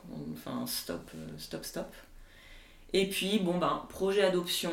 en tout cas, c'est en cours, mais en sachant que là, on était à deux ans de l'obtention de l'agrément. Donc trois ans depuis le début du projet, ce qui est très court. Ouais. L'agrément, on l'a parce que c'est pas, on, on l'a pas à vie. Non, c'est 5 ans. D'accord, c'est valable 5 ans. Tous les ans, il faut renouveler cette demande. Refaire tout le parcours complet euh, non, non, non, non, non, un courrier pour dire qu'on est toujours. Euh, d'accord. En fait, il est valable pendant 5 ans. Au bout de 5 ans, il faut refaire les rendez-vous, etc. Par contre, durant les 5 ans, à date anniversaire, tous les ans, il faut faire un courrier très complet en finalement en expliquant l'année qui vient de s'écouler, qu'est-ce qu'on a fait par rapport à ce projet, quel livre on a lu, euh, D'accord. quel documentaire, enfin voilà, prouver que vous êtes active sur le projet. À quelle réunion on, a, on a assisté, comment on a nourri le projet en fait. Ok. Donc fin août, euh, vous mettez, bah, tirez un trait euh, sur euh, la, vacances, PMA. D'accord. On est en vacances, donc moi je vis très douloureusement l'échec de la fille. moi je vis bien les vacances. je bronze, je bois des cocktails. pour moi il y a quelques, jours, quelques jours très très compliqués. Et puis, et puis là on continue nos vacances, on part dans le sud-ouest, donc un endroit qu'on adore. Et là, là, là c'est la première fois je pense depuis, depuis 5 ans, 5 ans et demi qu'on lâche prise on, parle de se lâcher prise pour euh, les couples hétéros. Euh. et là, euh, on lâche prise et là, on se dit, ouais, ça y est, on, va enfin reprendre notre vie, avec ou sans enfant, mais on va profiter. quoi. C'est fini de souffrir, c'est fini, c'est fini d'être mal. Et là, on a un appel. Ah Ouais, on a un appel. Bah, Alors qui veut pas dire grand chose hein, cet appel, c'est ah juste oui, on vous appelle, juste on aimerait bien vous revoir pour faire le point sur votre dossier. C'est la dame que vous aviez euh, rencontrée D'accord. fait. Et donc, euh, c'est moi qui reçois l'appel, je raccroche, je dis à Anaïs Ah, on vient d'avoir un appel euh, de, de madame, voilà, madame E. et, et là, Anaïs, pareil, bah, elle appelle pour, parce qu'il y a un enfant en fait. Là, je dis Mais n'importe quoi, calme-toi, les déceptions, ça suffit. Oh, elle ouais, tu t'es emballée ah tout de suite, hein. t'étais tellement sûre. elle a juste dit qu'elle voulait refaire le point sur le dossier, donc calme-toi.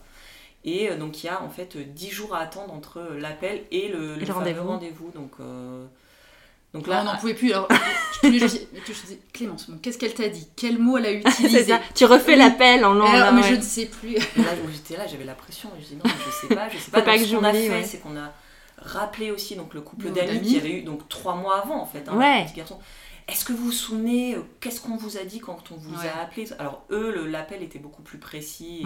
Voilà, nous, il était vraiment... Euh, c'était succinct. Parce que eux, hein. durant leur appel, ils ont demandé de venir avec, euh, pour le congé parental, une attestation. Ah, d'accord. Et donc ça leur avait mis la puce à l'oreille, mais moi, elle me l'avait demandé déjà. Voilà. Et bon, bah, du coup, on va accélérer un petit peu, mais en gros, on va à ce rendez-vous le 16 septembre 2019. et là, on nous annonce qu'il y a un petit garçon qui nous attend. Ah ouais, comme ça Enfin. Ouais, euh, c'est ça. Waouh Et alors Qu'est-ce qui se passe euh, en vous? bah, Beaucoup d'émotions. Bah, je pense que autant euh, j'ai pas été enceinte, mais j'ai accouché du cœur en fait. Ouais. Tout simplement, ça a été. voilà. Un petit, donc un petit garçon, elle nous donne quelques précisions. Un petit garçon, elle ne donne pas de prénom, elle ne donne pas si on savait qu'il avait à peu près 4 mois, euh, une petite description physique, et puis voilà, au revoir, vous reviendrez dans deux jours. Ah ouais, c'est juste comme ça. le premier rendez-vous, C'est un peu euh, frustrant, non il dure, 20, il dure 20 minutes. Hein. Enfin, 20, 30 20 minutes pour vous dire euh, un, petit garçon vous attend. quand même, l'annonce de votre vie, ça dure 20 minutes. C'est fou. en même temps, je pense que plus long, on est oui, pas submergé parce qu'en fait, ils essayent aussi de faire mûrir en fait cette annonce. Hein. Ouais pour que. Bah, c'est en accéléré, hein, c'est sûr, hein, c'est 9 mois en accéléré. Hein, c'est ça. Euh, voilà. Mais ceci dit, la gestation est tellement en amont, enfin, je veux dire, vous l'aviez préparé. Ouais. ouais. De toute manière, moi je me dis, euh, je suis je ne suis pas tombée enceinte parce qu'il était là déjà en fait. Et vous attendez, il n'y a pas de hasard. Hein. Non. Et a posteriori, ouais, on se dit, euh, cette fille en fait, c'est normal qu'elle n'ait pas fonctionné parce qu'en en fait il était on interprète comme on veut, mais en fait, les, le premier transfert, en fait, il était déjà né. Ah Il était déjà né. Voilà. Donc il vous attendait déjà. Il vous attendait. Ouais. Ah oui, moi je, je, je, je, crois vachement aux interprétations comme ça.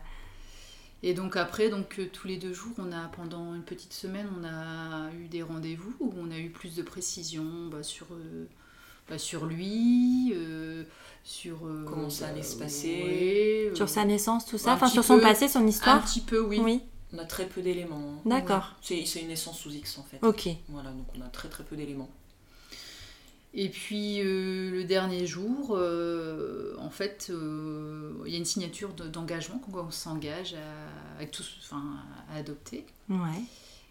Et là, il nous donne le prénom et la photo du, du petit garçon. D'accord. Voilà.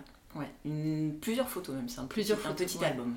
Et là, on est euh, pas gaga en fait sur les photos. Euh. Et donc après la rencontre, elle se passe. Deux jours après. Deux jours donc en fait, dix jours, non, onze jours. En fait, euh, le 16 septembre, c'est l'annonce de voilà qu'on a été choisi comme maman et on le rencontre le 27 septembre. Donc 11 jours. 11 jours pour préparer. Vous le rencontrez et il rentre à la maison avec vous ou c'est juste une, rencontre d'adaptation Donc en fait, il est, euh, il a passé donc euh, cinq mois, euh, ses cinq premiers mois de vie donc chez chez Junounou. Ok. Qui s'est occupé de lui. Et donc on fait on, fait sa rencontre chez chez la nounou. une rencontre qui dure une heure. Ouais, une heure, deux heures, c'est assez assez rapide. Mais intense. Ah ouais. ouais. Qu'est-ce qui se passe quand vous le rencontrez? C'est difficile. Euh, je pense qu'on a le sentiment. Enfin, un peu d'être dans un flottement, dans un rêve. On n'y croit pas trop. en fait, c'est on n'arrive pas à. Ouais. moi, je pense la phrase que j'ai dû répéter 150 fois du 16 septembre au 27 septembre, c'est pas possible. Ouais. C'est pas possible, c'est pas possible. Et on avait tellement peur qu'on nous rappelle en disant ouais, ouais non en fait. Finalement non. Finalement non, finalement on va vous le reprendre en fait où les, bah. les parents euh, biologiques euh, se sont a changé d'avis. On savait pas trop en fait. En fait, c'est pas possible. Hein. Non. Mais une fois qu'on a euh, accouché sous X, il y a un délai, vous savez, de rétractation. Trois mois à peu près. Trois mois, d'accord. C'est pour ça que c'est pour ça que tu peux pas avoir un, bébé à la naissance, d'accord. Donc ça, on, ne sait pas. oui. On, imagine le pire. Hein, donc ouais, donc moi j'arrêtais pas pas possible, c'est pas possible, c'est pas possible. Et euh, voilà, même, même, le jour de la rencontre, on se dit c'est pas possible, le petit garçon qui est en face de nous, c'est notre, notre bébé, c'est un bébé pour la vie, quoi. Ouais. Et euh, ouais, y a, y a, y a, on a du mal à réaliser, il y a, y a tout, l'émotion qui nous submerge, toutes ces années d'attente, le fait qu'on nous ait dit que c'était pas possible. Et que c'est possible au bout de. Enfin, il y a eu entre guillemets euh, bah, deux mois quoi. ouais, entre le jour. Ah, la rencontre qui a tout changé en fait. C'est ça. Et après, donc pendant non, mais il suffit d'une personne. Il suffit toujours d'une personne. Ouais. Et donc pendant une semaine, il y a ce qu'on appelle la semaine euh, d'adaptation, où on va tous les jours en fait euh, chez la nounou de 9h à 19h. Ok. Euh, et, en fait, on apprend à connaître. Et vous gérez euh, tout, en fait. Comme à la maison, mais pas à la maison. Euh, oui, avec des étapes. crescendo, quoi. Ouais, voilà. Elle nous explique bah, comment il fonctionne. Mhm. Et, et, au fur et à mesure de la semaine, en fait, elle, elle nous passe le relais. En fait, on, on donne le bain, on lui va manger, on va le promener. On l'endort, ce qui était difficile. mais on l'endort. Et après, le 3 octobre. Ouais, il arrive avec sa petite valise, ses petites affaires. Mais vous aviez euh, complètement euh, matérialiste, hein, mais vous aviez des choses? Enfin, vous avez dû tout acheter en, bah en, euh, en, quatrième vitesse? En 10 jours. Ouais. Bon, on Alors, plus finalement. ce qui est assez drôle, c'est que bah, quand on a des envies un peu de, bah, de grossesse, on regarde les sites, on dit ah, ça, ça c'est beau. Enfin, on fantasme, hein, on imagine, on est dans. Et en fait, là, on se dit, bah non, là, il faut quand même un lit. Donc là, c'est sous six semaines. Non, ça va pas. tu peux pas faire livrer. Ouais, c'est ça. Là, le critère, c'était qu'est-ce que vous avez disponible maintenant, tout de suite là. C'est ça. Oui, c'est moche, mais peu importe. La poussette, le lit. Et euh, ouais. Donc, ouais, donc on s'est équipé. Bon, on a acheté des choses parce qu'on avait envie d'acheter des choses. Ah bah oui. Mais on, a aussi, on nous a aussi prêté. Donc, euh, donc euh, bon. Non, on, a eu une vague, on a eu une vague d'amour, de solidarité. Ça a été. D'ailleurs, on a, on a trouvé. Enfin, on s'est dit, mais on a été tellement euh, euh, renfermés qu'on méritait pas en fait tout cet amour et euh, ça a été extraordinaire. mais il y avait une raison derrière tout ça. C'est pas juste parce, enfin, vous n'avez pas vécu cette période renfermée parce que vous êtes des mauvaises personnes. Oui. C'est pas, enfin, ça s'explique. Et les gens qui vous aiment savent pourquoi en fait. Oui. Aussi. C'est vrai que, comme dit Anaïs, ouais, les gens auraient pu être blessés. Ouais, bien sûr. Et, pas se réjouir à leur tour de, ce qui nous arrivait, quoi. en fait, non, en fait, tout le monde a, répondu présent, quoi. Il était attendu de partout, ce bébé. Ouais. Ah oui, ah Et ouais, et après, c'était un peu euh, la, la, file d'attente pour, le pour rencontrer. Pour le rencontrer. Oui, parce qu'il faut savoir qu'après, euh, il faut qu'on fasse famille en fait avec l'enfant et donc euh, pas de visite. Ouais, on, on demande même les grands-parents. juste toutes les, tous les trois Pendant 15 jours. Trois semaines même, ouais. 15 jours, trois semaines d'être tous les trois, quoi. Mais c'est comme ça que se construit une famille, hein. même, même dans un parcours plus classique, ça devrait être comme ça aussi. Ouais, c'est vrai. D'ailleurs, on l'a vu avec le confinement, hein, parce que les mm. personnes qui ont eu des bébés pendant le confinement et qui ont pu être euh, mm. en famille pendant euh, autant de temps sans visite, enfin les bébés sont différents et enfin la cohésion est différente aussi. Donc en fait, c'est ouais, et encore trois semaines, c'est rien finalement. Ouais. C'est le temps qu'il faut. Puis après, moi, j'ai pris un congé, euh, j'ai eu le congé maternité en fait. Ouais. Donc de 10 semaines et après un congé parental, donc en tout et pour tout 6 mois. Ok. Avec. Rien qu'avec lui. Ouais. On peut dire comment il s'appelle quand même. Oui, le petit Gustave. Gustave. Et le prénom, euh, il le portait déjà ou c'est vous qui avez choisi D'accord. on a fait le choix de changer, oui. Ah, je ne savais pas que c'était possible. Ouais, on peut soit le conserver, soit, le, changer. Ouais. Et c'est un prénom que vous aviez en tête ou c'est en le voyant, euh, il s'appelle comme ça euh, Non, on l'avait en tête, mais. Alors, moi j'avais un autre prénom en tête et quand j'ai vu la photo, j'ai dit bah, je peut pas faire autrement, il a une tête. Euh, ouais, La, photo. il, a pas une tête à s'appeler comme ça, ouais, d'accord. Ouais. on, a, on avait deux prénoms jusqu'au bout et, la photo, Anaïs a dit euh, c'est Gustave. Ok. Ouais. Voilà. Et donc là, bah, on nage en plein bonheur. Ouais. On... J'ai le sentiment que ces cinq ans ou même cette dernière année, elle a été. Euh, soufflée. D'ailleurs, on, on, oublie en fait des, le mauvais, en fait, mhm. on garde le meilleur. Et, euh, et oui, le plus important, je, je trouve, c'est que, ben, voilà, comme je l'ai déjà dit, c'est j'ai été enceinte du cœur et j'ai accouché du cœur, en fait. C'est ça. Ouais, c'est... Et puis... Euh, enfin, même pour toi aussi. Hein. Toi, tu vois comme ça aussi Oui, bah oui. Enfin, nous, enfin, c'est ce qu'on dit tout le temps avec Anaïs, sauf quand on parle de notre histoire en fait, on oublie qu'on l'a adopté. Hein, clairement, euh, pour nous, il est là depuis tout le temps. Parce qu'en fait, c'est vrai qu'il bah, il, vient se mettre dans une étape et. Bah, c'est comme si c'était écrit un petit peu. Enfin, c'est c'est vrai, c'était écrit comme ça. Enfin. C'était écrit. Et après, ce qui est, enfin, il y a quelque chose qui est très important pour nous et qui fait que que ce projet a si bien fonctionné et, je pense euh, et abouti, c'est que finalement on se rend compte que le fait d'avoir adopté, euh, adopté un enfant, toutes les deux on est à notre place et il n'y a pas voilà, qui a porté, qui n'a pas porté, et on a vraiment chacune notre place, on est entre guillemets à égalité, euh, et c'est génial, on, vit pleinement, pleinement notre maternité sans, sans se poser de questions, et, ça c'est top. Ouais, c'est chouette. C'est chouette. Il y a eu des difficultés qui sont particulières à l'adoption, ou pas? Euh, Selon vous, ça peut être. Non, pour le moment. Pour le je pense qu'en fait, euh, les difficultés arriveront plus tard. Plus tard. Je pense vraiment. Euh, là, Gustave, il est trop petit. Il mm. est trop petit.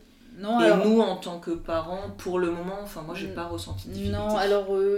Par contre, ce que j'aimerais mettre un point, c'est sur les émotions qu'on traverse. Alors oui, on traverse, il y a les émotions pour cet enfant qu'on accueille, mais en fait, on a vécu des émotions, mais euh, j'ai énormément pensé euh, euh, bah, d'où il venait, voilà, aussi la nounou qui nous l'a laissé. Enfin, mhm. j'avais le sentiment de prendre l'enfant de la nounou, mais c'est des émotions fortes en fait. Ouais, il y a eu, évidemment, par rapport à ce parcours-là. Parce que c'est une dame qui l'a recueilli, il avait 4 jours et elle s'en est occupée comme son enfant jusqu'à ses. Ouais, il y a forcément un lien qui se crée, même si. Oui, elle nous, puis elle nous a accueillis et elle nous, a, nous a fait, elle nous l'a laissé et c'est vrai que c'est. C'est beau, c'est rempli d'émotions. C'est vraiment. Je pensais pas vivre ça.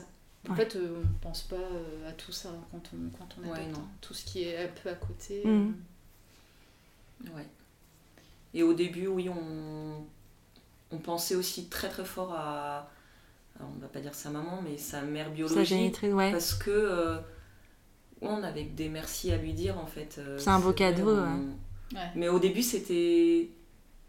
Enfin, on avait l'impression de, bah, de, lui prendre son enfant, tout en sachant que c'était elle qui avait fait la démarche. Donc il y avait. ça n'a pas duré très longtemps, mais il y avait. Une espèce d'ambivalence comme ça. Bah, on y pense après, oui. Ouais. Euh, on y pense, puis ce qui est bien, c'est qu'on a pu échanger avec les personnes, euh, l'équipe, je veux dire l'équipe technique de l'adoption qui nous ont vraiment rassurés, qui nous accompagnent. Pour le coup, là, on était bien accompagnés, qui trouvaient, qui, enfin, ils avaient les mots en fait. Hein, mm. donc ça c'était. Ouais, donc il y a eu par rapport à l'adoption, il y, a eu, il y a eu ça, mais sinon, depuis que, que Gustave est arrivé à la maison. Euh, non, bah, on vit comme des parents. Euh. ouais. Vous dormez peu, euh, ce genre de choses. On, apprend à voir les carreaux avec des traces de doigts. Ah oui, lâcher prise, tout ça, tout ça. Ouais. par terre. ouais, non, non, non, franchement, je pense que, après, faut pas. tout n'est pas tout rose, hein, et je pense qu'effectivement, il y aura des, des, difficultés après, mais. Mm pour l'instant. pour l'instant, on, en profite. ça fait du bien un peu de calme après tout, euh, bah, toute cette tempête, mine de rien. Pire qu'une tempête. Hein, Complètement. Voilà. Bah, félicitations bah, merci. pour l'arrivée de, de, Gustave. Je vous souhaite vraiment, vraiment, vraiment beaucoup de bonheur parce que vous le méritez. C'est un mot que, que tu aimes, même si on ne mérite pas le bonheur. Enfin, c'est abstrait comme, euh, comme notion, mais, euh, mais, mais bravo pour votre parcours. Merci d'avoir accepté de le partager, parce que je pense que, que beaucoup de personnes vont, vont se retrouver euh, dans vos mots, qu'elles soient en parcours euh, PMA ou en parcours d'adoption, parce que vous représentez les deux. Et, euh, et, finalement, derrière, derrière la tempête, il y a la lumière. Mm-hmm. Et, et ça vaut tout, en fait. Même si ça ne nie pas les souffrances, le bonheur, il est là et il ne faudrait pas lâcher, en fait. Ça aurait été trop dommage d'abandonner. Non, Puis après, je pense que comme tu as pu dire, il y a toujours des, explications. Il y a toujours une histoire, il y a toujours... Il n'y a pas de hasard. Voilà. C'est ma phrase préférée du monde entier. Il n'y a vraiment pas de hasard euh, dans la vie en général. Et, euh, et ouais, il vous attendait ce petit garçon. Ouais, c'est sûr. Et en tout cas, le mot de la fin pour moi, c'est à toutes les personnes qui vont écouter notre histoire, c'est qu'il faut, il faut vraiment croire en ses rêves, se, donner les moyens, jamais abandonner. Et, et voilà, moi, le, quand je me retourne sur, sur cette histoire, je me dis qu'on a on a gravi cette montagne, cette montagne qu'on pensait infranchissable et que la vue est magnifique d'en haut. Merci. Voilà. Merci beaucoup, Effie. Et puis, bah, à bientôt, hein Je ne saurais par où commencer pour remercier Clémence et Anaïs de m'avoir envoyé ce précieux mail qui résumait leur histoire il y a quelques semaines. Je suis fière et émue d'avoir pu la partager avec vous. Si elle vous a plu autant qu'à moi, partagez-la, faites-la vivre à travers vos réseaux et donnez-lui l'attention qu'elle mérite. Vous pouvez aussi vous abonner au podcast Prenons un café sur votre application de podcast préférée et le noter de 5 étoiles si vraiment vous y êtes accro. C'est le meilleur moyen de lui donner plus de visibilité. Vous êtes sur Prenons un café, le podcast qui parle des sujets de parentalité en toute transparence, sans tabou ni complexe. Je suis Élise Bulté et si vous voulez papoter autour de cet épisode ou du podcast en général, venez me voir sur Instagram at Élise-du-bas Prenons un café. C'est toujours un vrai plaisir d'échanger avec vous. Je vous retrouve mardi prochain pour un nouvel épisode. En attendant, prenez bien soin de vous autour d'un café.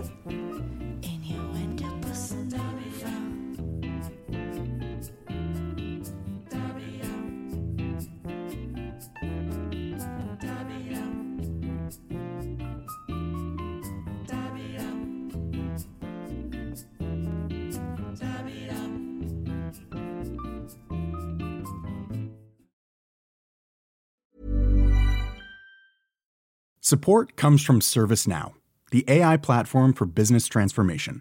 You've heard the hype around AI.